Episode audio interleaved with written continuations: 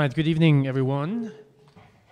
I, uh, uh, yeah, please grab a seat. We, uh, we reserve these seats with candles uh, for those people who are really poor and they try to use church sort of as a date night as well to make it romantic. So we allow um, people to, to come and sit and just have a romantic evening. That's why James has occupied that table all by himself. He's just waiting for the other person to, to join as well. So, why on earth are we talking about Stranger Things? As a matter of fact, I think there's been a bit of a backlash. So, there are quite a few newcomers here, and you guys are very welcome. But a lot of our regulars, I'm not sure if it is out of protest against Stranger, Stranger Things, are not here tonight. Um, and I understand why people can be uncomfortable with that. Why why dedicate a Sunday service to something as, as bizarre, perhaps even ungodly as, as, as Stranger Things? And well, I mean, we're gonna we're gonna get into that. So before I talk about Stranger Things, I just quickly want to talk about why I think it's okay for us to talk about Stranger Things, sort of the biblical mandate to engage with culture this way. So just bear with me. By the way, who's who's seen Stranger Things? Just by raise of hands. Okay, so there are a couple of um, fanboys and girls in, in the house. If you haven't, then you shouldn't worry because it will still be comprehensible. I'm, I'm, I'm pretty sure of it. So, uh, there's a, a, guy called Karl Barth. He was a, a, theologian a couple of years ago, and he said that the Christian must read with the Bible in the one hand and the newspaper in the other hand. What he was trying to say is that culture and theology and faith need to speak to each other in a very dynamic way. All right, so it is important for us to know what is going on in the world. And probably the best, the best biblical example of this comes from the book of Acts, Acts 17. And I want to quickly read uh, from that. It's a very well known passage to many of you, and uh, you can just follow along there or on your phone, or if you brought your Bible, you're welcome. So, Acts 17, 16 to 34, it goes as follows. Now, while Paul was waiting for them at Athens, his spirit was provoked within him as he saw that the city was full of idols. So he reasoned in the synagogue with the Jews and the devout persons, and in the marketplace every day with those who happened to be there. Some of the Epicurean and Stoic philosophers also conversed with him, and some said, What does this babbler wish to say? Others said, He seems to be a preacher of foreign divinities, because he was preaching Jesus and the resurrection. And they took him and brought him to the Areopagus, saying, May we know what this new teaching is that you are presenting? For you bring some strange things to our ears. We wish to know, therefore, what these things mean. Now, all the Athenians and the foreigners who lived there would spend their time in nothing except telling or hearing something new. So, Paul, standing in the midst of the Areopagus, said, Men of Athens, I perceive that in every way you are very religious. For as I passed along and observed the objects of your worship, I found also an altar with the inscription to an unknown God. What therefore you worship as unknown, this I proclaim to you. The God who made the world and everything in it, being Lord of the heaven and earth, does not live in temples made by man, nor is he served by human hands as though he needed anything, since he himself gives to all mankind life and breath and everything. Um, and he made from one man every nation of mankind to live on all the face of the earth, having determined allotted periods and the boundaries of their dwelling places that they should seek God and perhaps feel their way toward Him and find Him. Yet He is actually not far from each one of us. For in Him we live and move and have our being, as even some of your own poets said, for we are indeed His offspring. Being then God's offspring, we ought not to think that the divine being is like gold or silver or stone, an image formed by the art and the imagination of man. The times of ignorance God overlooked, but now He commands all people everywhere to repent because he has fixed a day on which he will judge the world in righteousness by a man whom he has appointed. And of this he has given assurance to all by raising him from the dead. Now, when they heard the resurrection of the dead, some mocked, but others said, We will hear you again about this. So Paul went out from their midst, but some men joined him and believed, among whom also were Dionysius the Areopagite and a woman named Damaris, and other with them. So let me just unpack this a little bit. So, Paul is, is very sneaky, or at least Luke is very sneaky in his depiction of Paul. Because if you go to Athens today, and if you went to Athens 2,000 years ago, there's one hero that you will find. People would be talking about him. If you go there today, you can buy a shirt with his face on it. You can buy little memorabilia of him. Can anybody tell me who that is? Say again? Caesar? No. Wrong empire.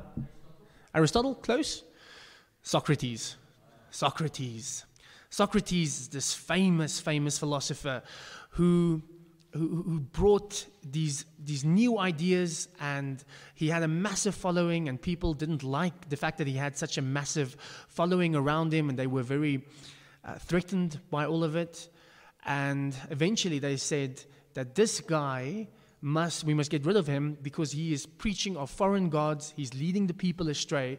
And they poisoned him famously with a, with a cup. And he was teaching his disciples from his prison cell drank his poison and continued teaching them and then fell over. And this became what's that? He was cancelled. In a, in, in, in a very real sense.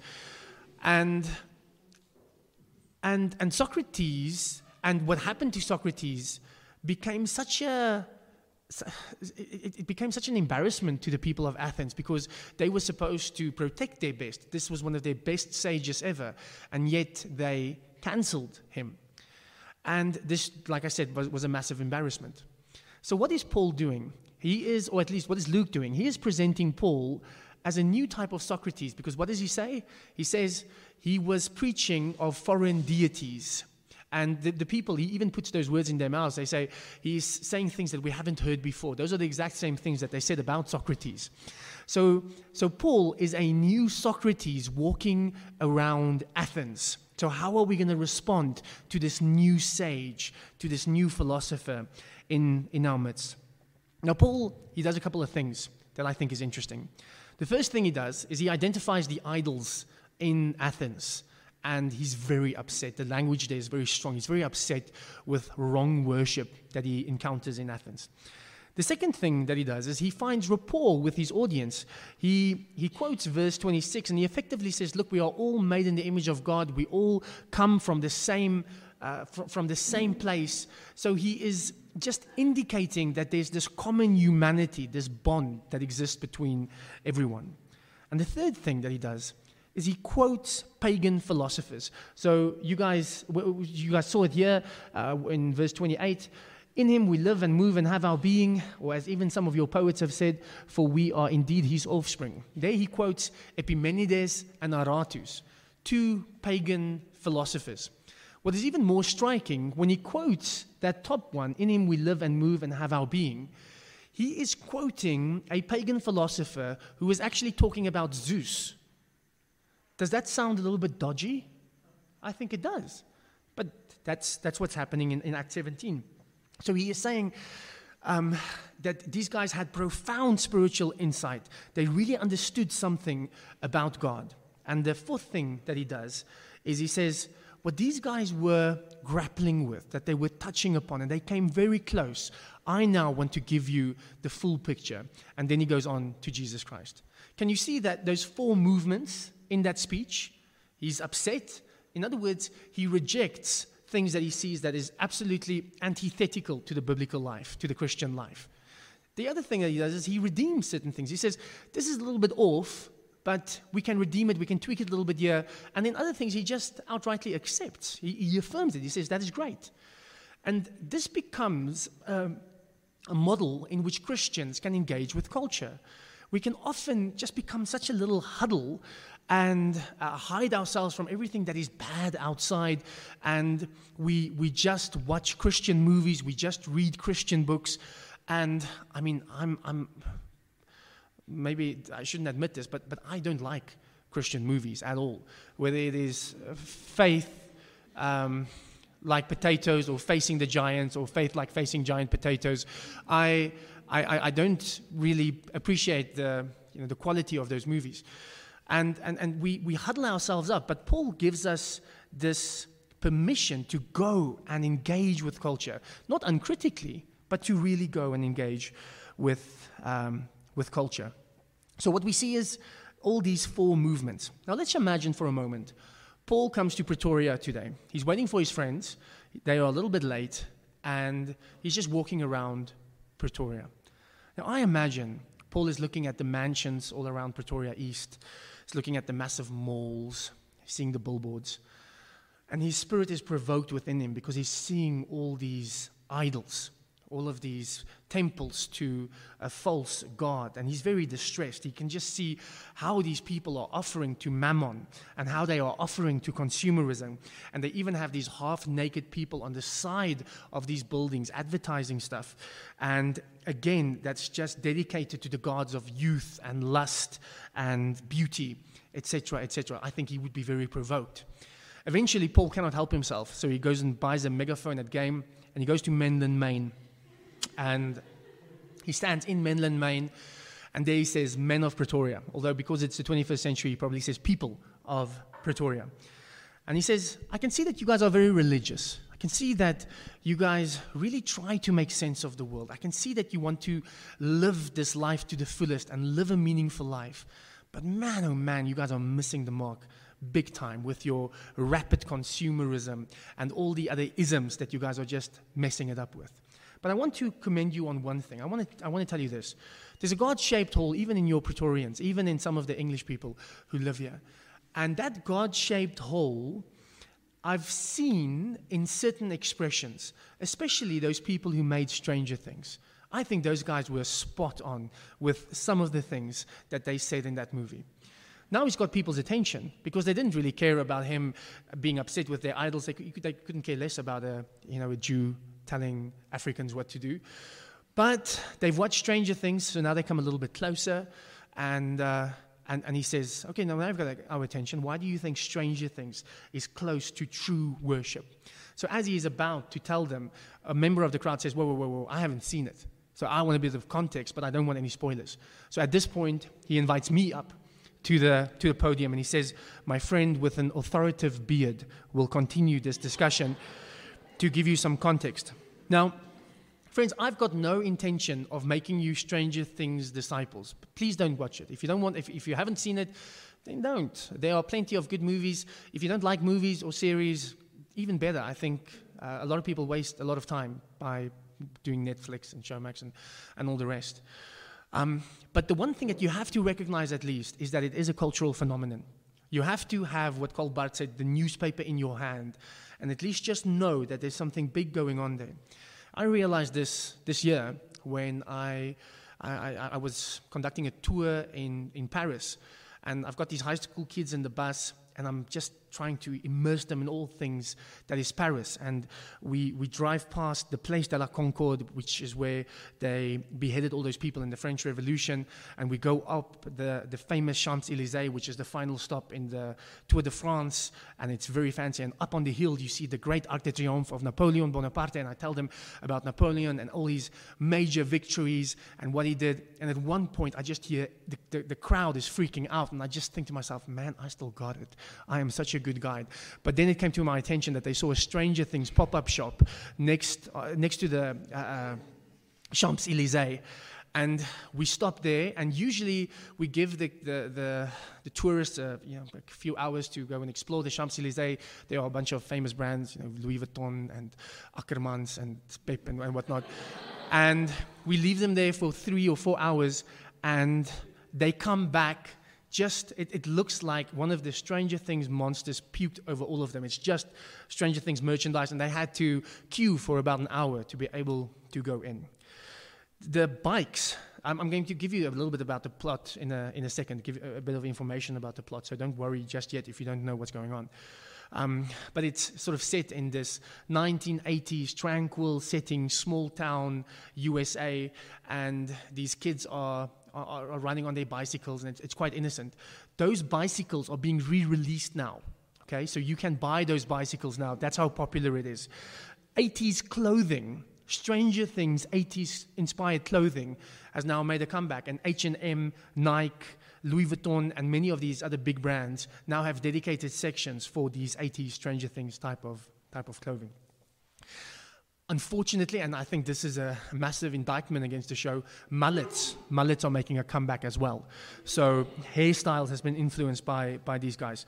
And then this song, I'm not sure if you listened, the song that we played just before you came in, Kate Bush, it uh, used to be sort of this goth song uh, nobody listened to it uh, in the 80s and 90s. At least you just have this gothic subculture.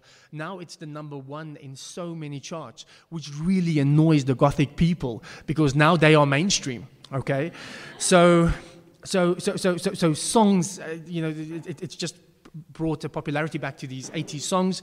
And then the board game that they play in the show, Dungeons and Dragons, well, that board game sales has raised by something uh, like 250%. So it is really a cultural phenomenon. So, what about the plot line? So we follow these four guys. Maybe a little bit of spoil. I'm going to give you maybe a spoiler or two, but but it's nothing much. You you should survive. We follow these four boys and uh, like I said, they live in this very nostalgic 1980s uh, small American town. And the, the guy on the left, the boy on the left, Will, he goes missing. And, and now these friends are looking for him, the whole town is looking for him. And these kids soon realize that this Will, this friend of theirs, is in another dimension. He is in the upside down.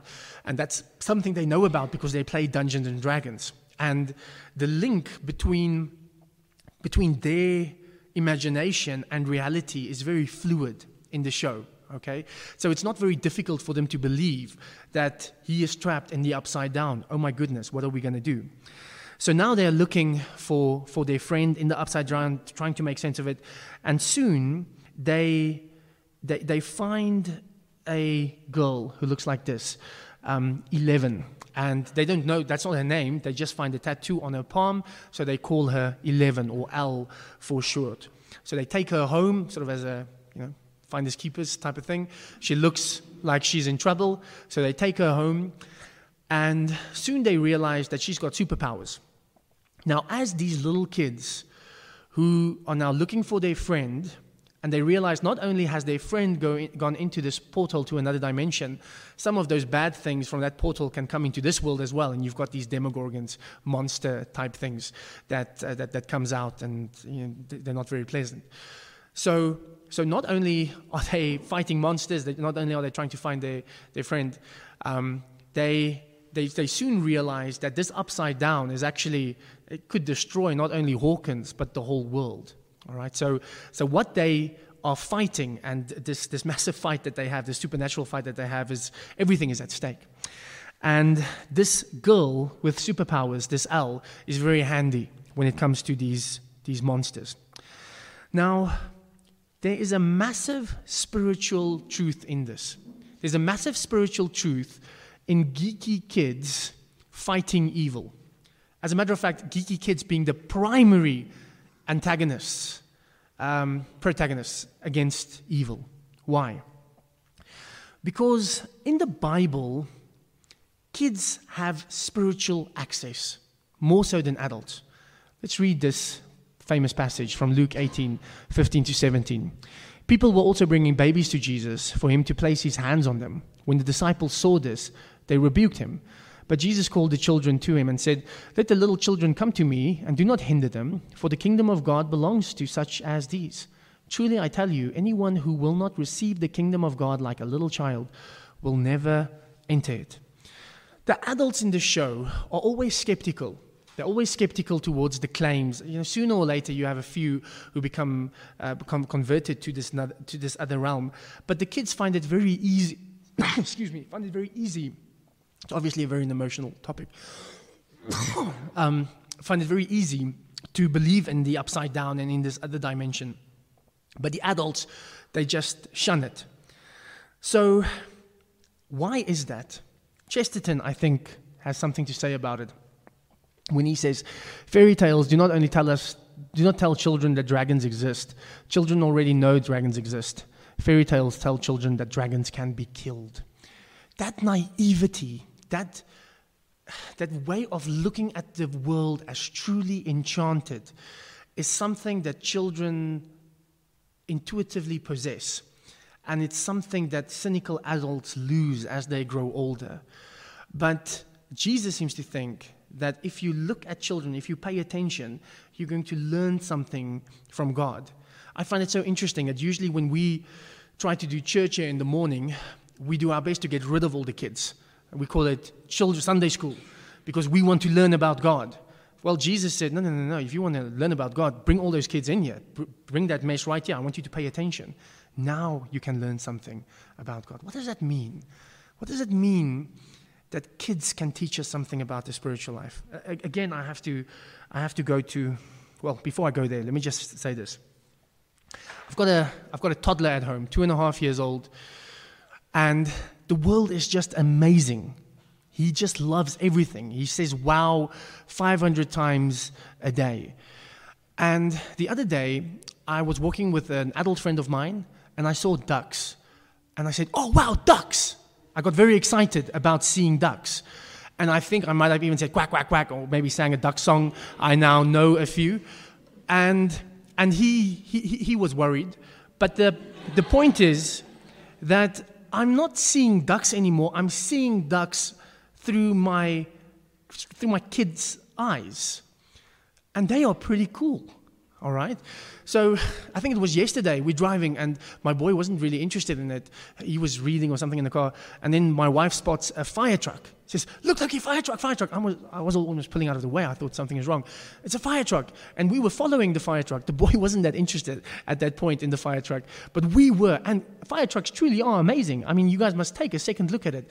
But that is now the world that I find myself in. I'm seeing it for the first time through the eyes of a kid who haven't seen it who hasn't grown old and cynical and stupid like the rest of us. That enchanted way of looking at reality is what God invites us to when He says, You must become like a child. Don't be cynical. Become like a child. The world is enchanted. See it for what it truly is. This is what Chesterton says.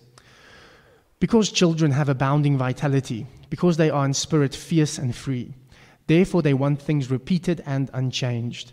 They always say, do it again. And the grown up person does it again until he is nearly dead. For grown up people are not strong enough to exult in monotony. Monotony is just repetition. But perhaps God is strong enough to exult in monotony. It is possible that God says every morning, do it again to the sun, and every evening, do it again to the moon. It may not be automatic necessity that makes all daisies alike. It may be that God makes every daisy separately, but has never got tired of making them. It may be that he has the eternal appetite of infancy, for we have sinned and grown old, but our Father in heaven is younger than we. We have sinned and grown old, but our Father in heaven is younger than we are.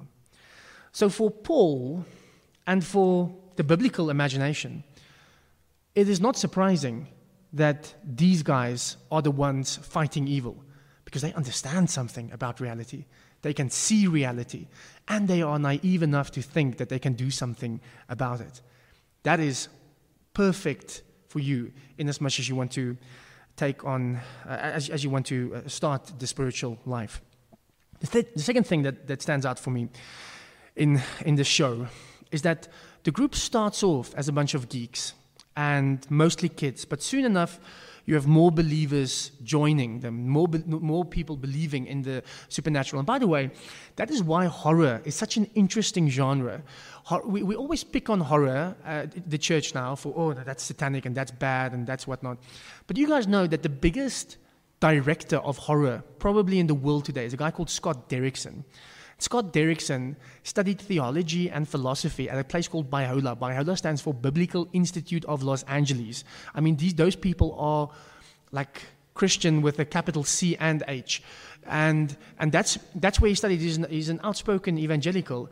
And he is the guy who directed Sinister and the exorcism of Emily Rose. There's this new movie called The Black Phone, I think, with Ethan Hawke in it.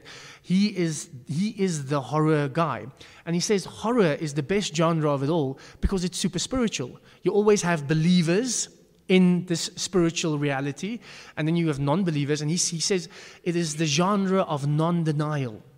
It's a genre of non denial. You are confronted with this evil. And the other thing that he says that, that is wonderful about horror is that you immediately know when something is evil. It's not ambiguous. Most of the time, the way in which we try to make trendy movies today is, oh, is he evil, but he's actually a little bit good, but he's a little bit bad. What do we do with him? Is he a good guy? Is he a bad guy? And maybe that's good filmmaking, but just know that horror lends you this, this very, um, I think, biblical lens that says, no, that there is something that is that is properly evil in this world. And if you want to overcome it, you need to overcome it with goodness. So maybe we need to rethink our strategy when it comes to, uh, you know, picking on the horror movies all the time in terms of what we need to ban or, you know, those chain emails or, or WhatsApps. Okay. Be that as it may, these geeks, they are fighting evil. But then you've got people believing in it, people coming on board. And you, you have these two people joining. So that's the police chief on the left. And he is this spent guy, overweight. Um, he's got relationship issues, drinks a bit. And on the right, you've got this hysterical mom who basically just shouts Will for the first season. And you, you, you have these very troubled, very broken people, and they join this team of believers fighting evil. But then there's another guy, and he's, he's, he's almost a fan favorite who joins the team. On the left, you've got a guy called Steve, and then the, the geeky kid on the right is called Dustin. Now, Steve starts off as a bad guy in the first season. It looks like he's going to be set up as the, the typical jockey, um, bad guy in, in most American movies. But then he turns, and then he he tries to help these guys and he, he becomes converted in this big fight against the supernatural. And what happens is he starts this very unlikely bromance with Dustin.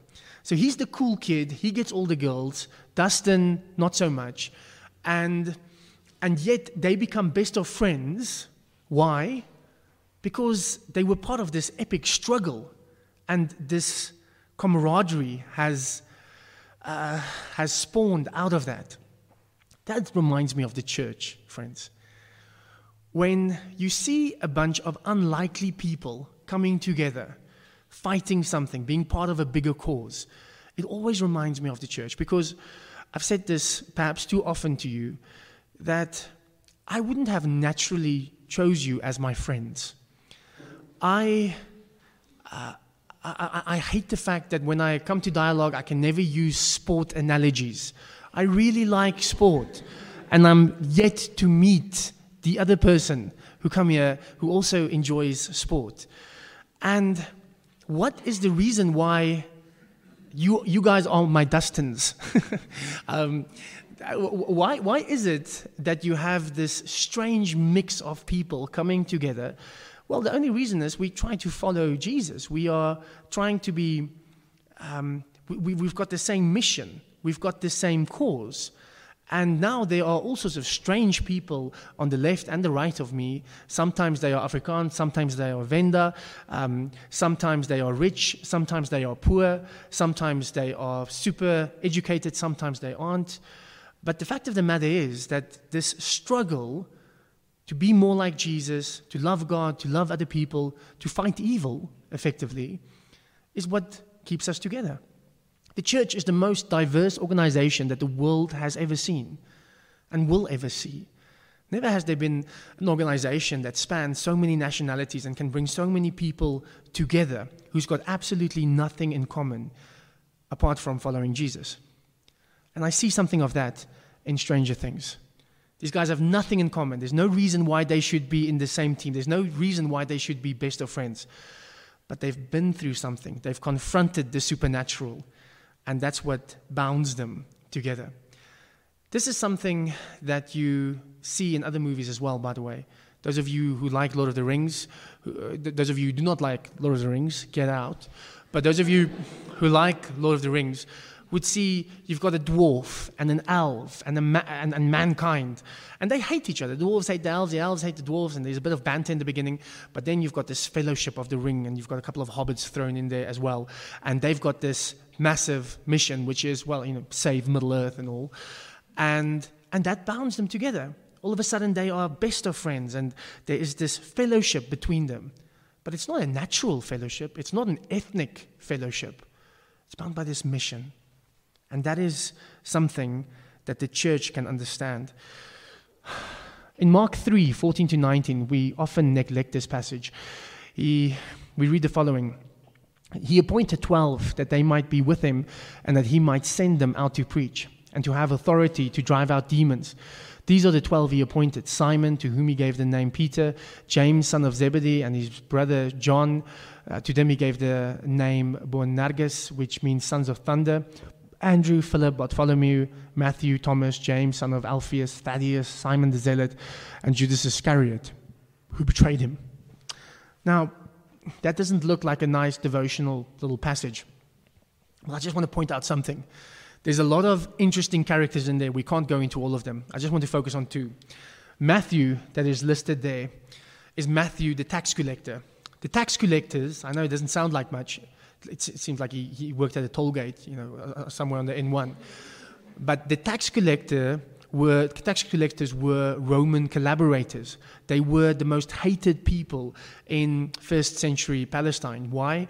Because well, they had to take money on behalf of the Roman oppressors, but then they would charge a little bit more so they can make a bit of a profit. So you can imagine that Jews would hate them. And who's the other guy that Jesus chose to follow him? Simon the Zealot. Who are the Zealots? Well, another way to translate the Zealots is Sicarii. They were called the Sicarii, which means people of the dagger. And what they would do is they would dress in their, you know, sort of. Uh, first century robes and they would disappear into a crowd and then every now and then when they see a roman or when they see a tax collector tax collectors by the way avoided crowds for this reason they would pull out their dagger assassinate them, and then just disappear into the crowds again. So they wanted to get rid of this, these Roman oppressors by any means necessary. They were fundamentalist, right wing, nutcase fundamentalist zealots. And Jesus decides that he's going to choose Simon the zealot. You can forgive Matthew for not sleeping well in the first few months of the apprenticeship of Jesus. But somehow, the tax collector and the dagger wielding zealot we can imagine, became brothers. Why? Because they're following the same Messiah. This has always been something that we see in the church. We've seen, we've seen it right from the beginning, here when, when Jesus effectively starts the church by calling these people to follow him. You have a lot of diversity there, and we see this in Stranger Things as well. Now, another point that I need to make is that in the movie, despite their best efforts, despite the fact that you've got uh, you know, Mike and, and, and the whole gang trying to do their bit, trying to figure out what's going on. There's one thing, maybe this is a spoiler, I don't know, but they basically just need the girl with the superpowers. Otherwise, they're toast. It's game over without 11, all right? And, and there's this wonderful, wonderful scene. Before I get there, let me just say this 11 is the Christ figure in this story.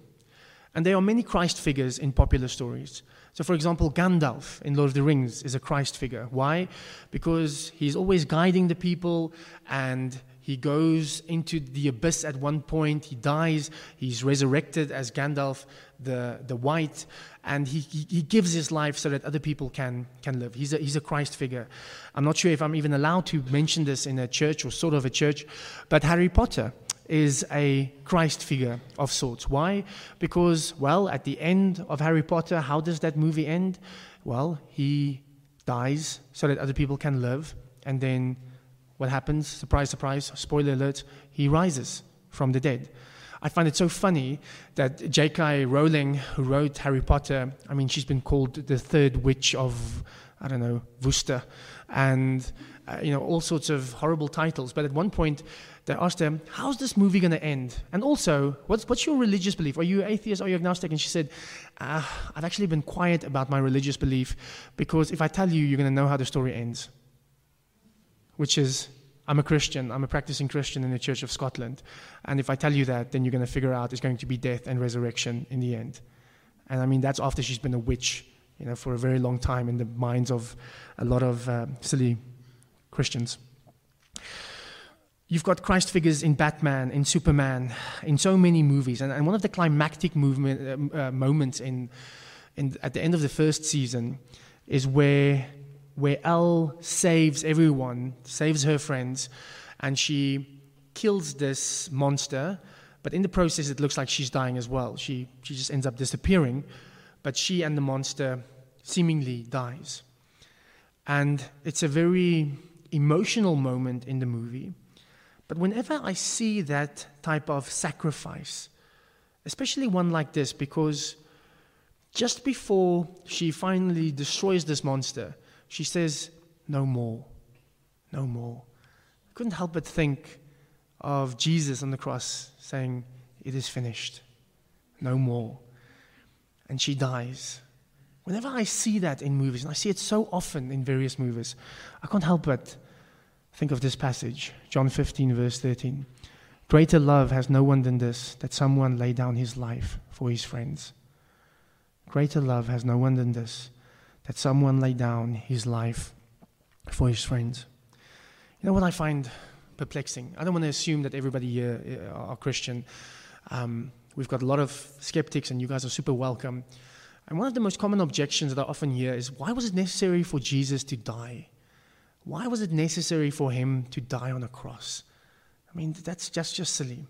But what I also find interesting is the fact that even though you reject Jesus' death and resurrection for many, you accept all the others. You are inspired by story after story, whether it's Gandalf, Harry Potter, Superman, Batman, um, even a gladiator and a Braveheart, which is now not in a fantastical realm you have someone dying so that other people can live. Why are you intuitively inspired by those stories? In fact, transformed by those, by, by those stories, but you reject the story of Jesus. Paul says, no, no, no, no, no. There's a reason why you are inspired by these stories. There's a reason why you resonate with it. There's a reason why Hollywood keep on producing the same sort of arc of the hero. Why? because you were made to love that story. Because the story of stories, the, the story that is at the heart of this very universe, is a God who gave himself sacrificially so that we can live. And when there are other stories that touch on that great reality, you are bound to be inspired. And that's why I am excited about movies and, and books and stories told often, more often than not, by secular people, because it sometimes rescues the Gospels from, from, from familiarity. It gives me new eyes to look at Jesus, to get excited about what he did on the cross. Because these guys, when they are telling these stories, are just imitating, just signaling towards the cross and what happened there. If you are a skeptical Christian, why on earth are we talking about Stranger Things? Maybe you didn't even come, maybe you would listen to it uh, online. Um, I want to say this you can learn a lot from heathens. you can learn a lot from skeptics. God, in His infinite wisdom, didn't give all these gifts to the church, and thank God for that. Skeptic people, Muslim people, people outside of the church have access to spiritual insight. And we should expect to see it there. We should expect to find it there as well. We don't have to just stick in our little bubble, surround ourselves just with Christians, because that's where we get, I don't know, Christian in, spiritual insight. No, no, no, no, no. All truth belongs to God. And if you see a story well told, whether it's a Christian or not, then you're going to see traces of the bigger story in those stories. There's a spark of the divine in everyone. Everybody's made in the image of God. So when an, when an image bearer writes a story and it is true and it is good and it is beautiful, you are going to see some of these Christ themes in those stories. I want to also tell you that my faith has been invigorated by engaging with culture. And there are certain movies that I don't watch, that I reject and it's not often for the reasons that you might think, that it's just um, explicit or just violent or whatever. I, I reject those movies because I've watched them and I think what they are preaching is a bad idea. Okay? But then there are so many movies that I redeem, that I say, yes, you've got it, you, you've, you've got it somewhat right. and I can learn something there, but you've got that wrong. And then there are other movies or books that I can just say, boom, I accept this. Even if you're a Christian or not, I think this is, this is true, what is going on there. That's the kind of freedom that we have as Christians to engage with reality. And I think Stranger Things, in Stranger Things, there are also certain things that I can reject and say, that's silly, or, ach, yeah, I guess that's political correctness and people need to you know, tr- try and put in those things. But then there's so much more that I can uh, accept and other things that I can redeem. Let me just say to skeptical people, the skeptical skeptics who love these stories, just know that you were made to love these stories. The reason that you resonate with these stories is because the very fabric of the universe is made up of out of this big story. I'm pretty sure that many a skeptic would say, maybe you're not a Christian, but you, but you say in your heart, wouldn't it be great if evil can really be conquered? Wouldn't it be great if the world is more than just atoms and chemical reactions? Wouldn't it be great if that is really the case? Maybe you think, wouldn't it be great if the most fundamental reality of the universe is not survival of the fittest, but sacrificial love? Wouldn't it be great? And I want to tell you that it is. Those things that you hope for in your heart is the case. And the reason why you are excited about these stories is because it's just a signpost to get to the real deal, to get to Jesus Christ.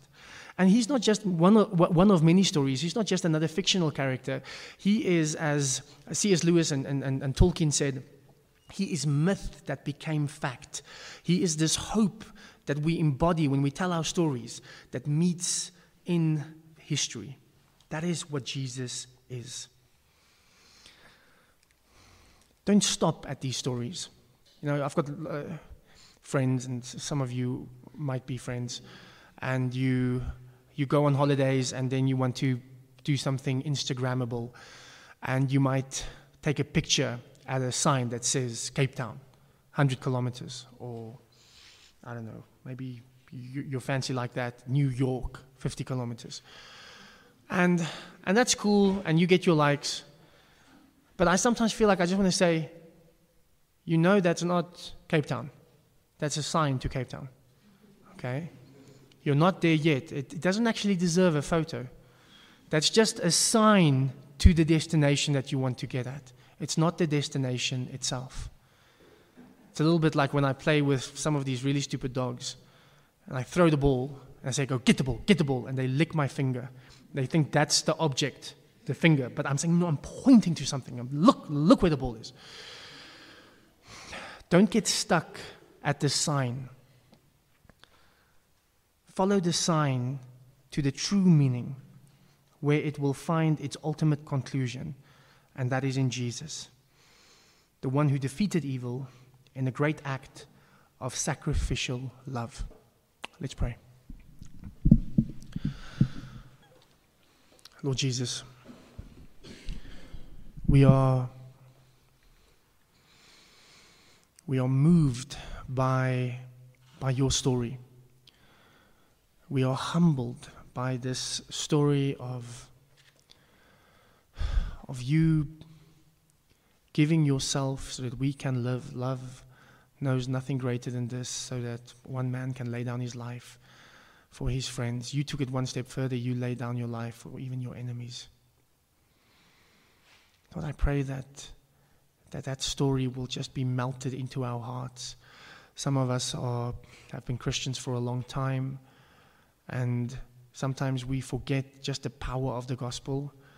And then it is our prayer this evening, Lord, that some of these movies would remind us of that. Some of these stories would remind us just of the power of what you did for us.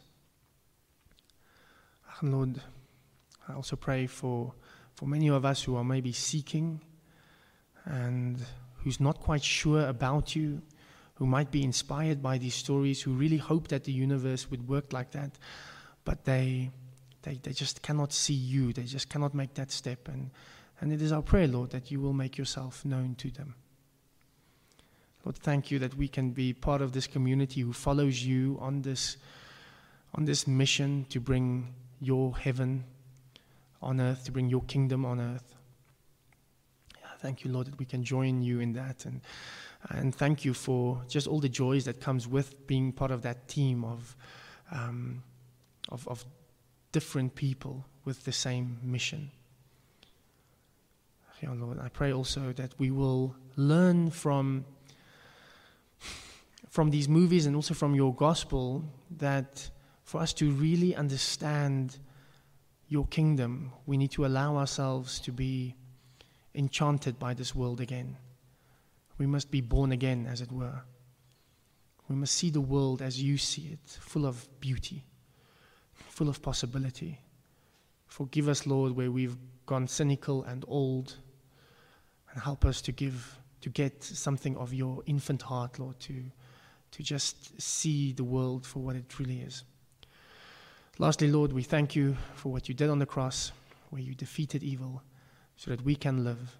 In Jesus' name we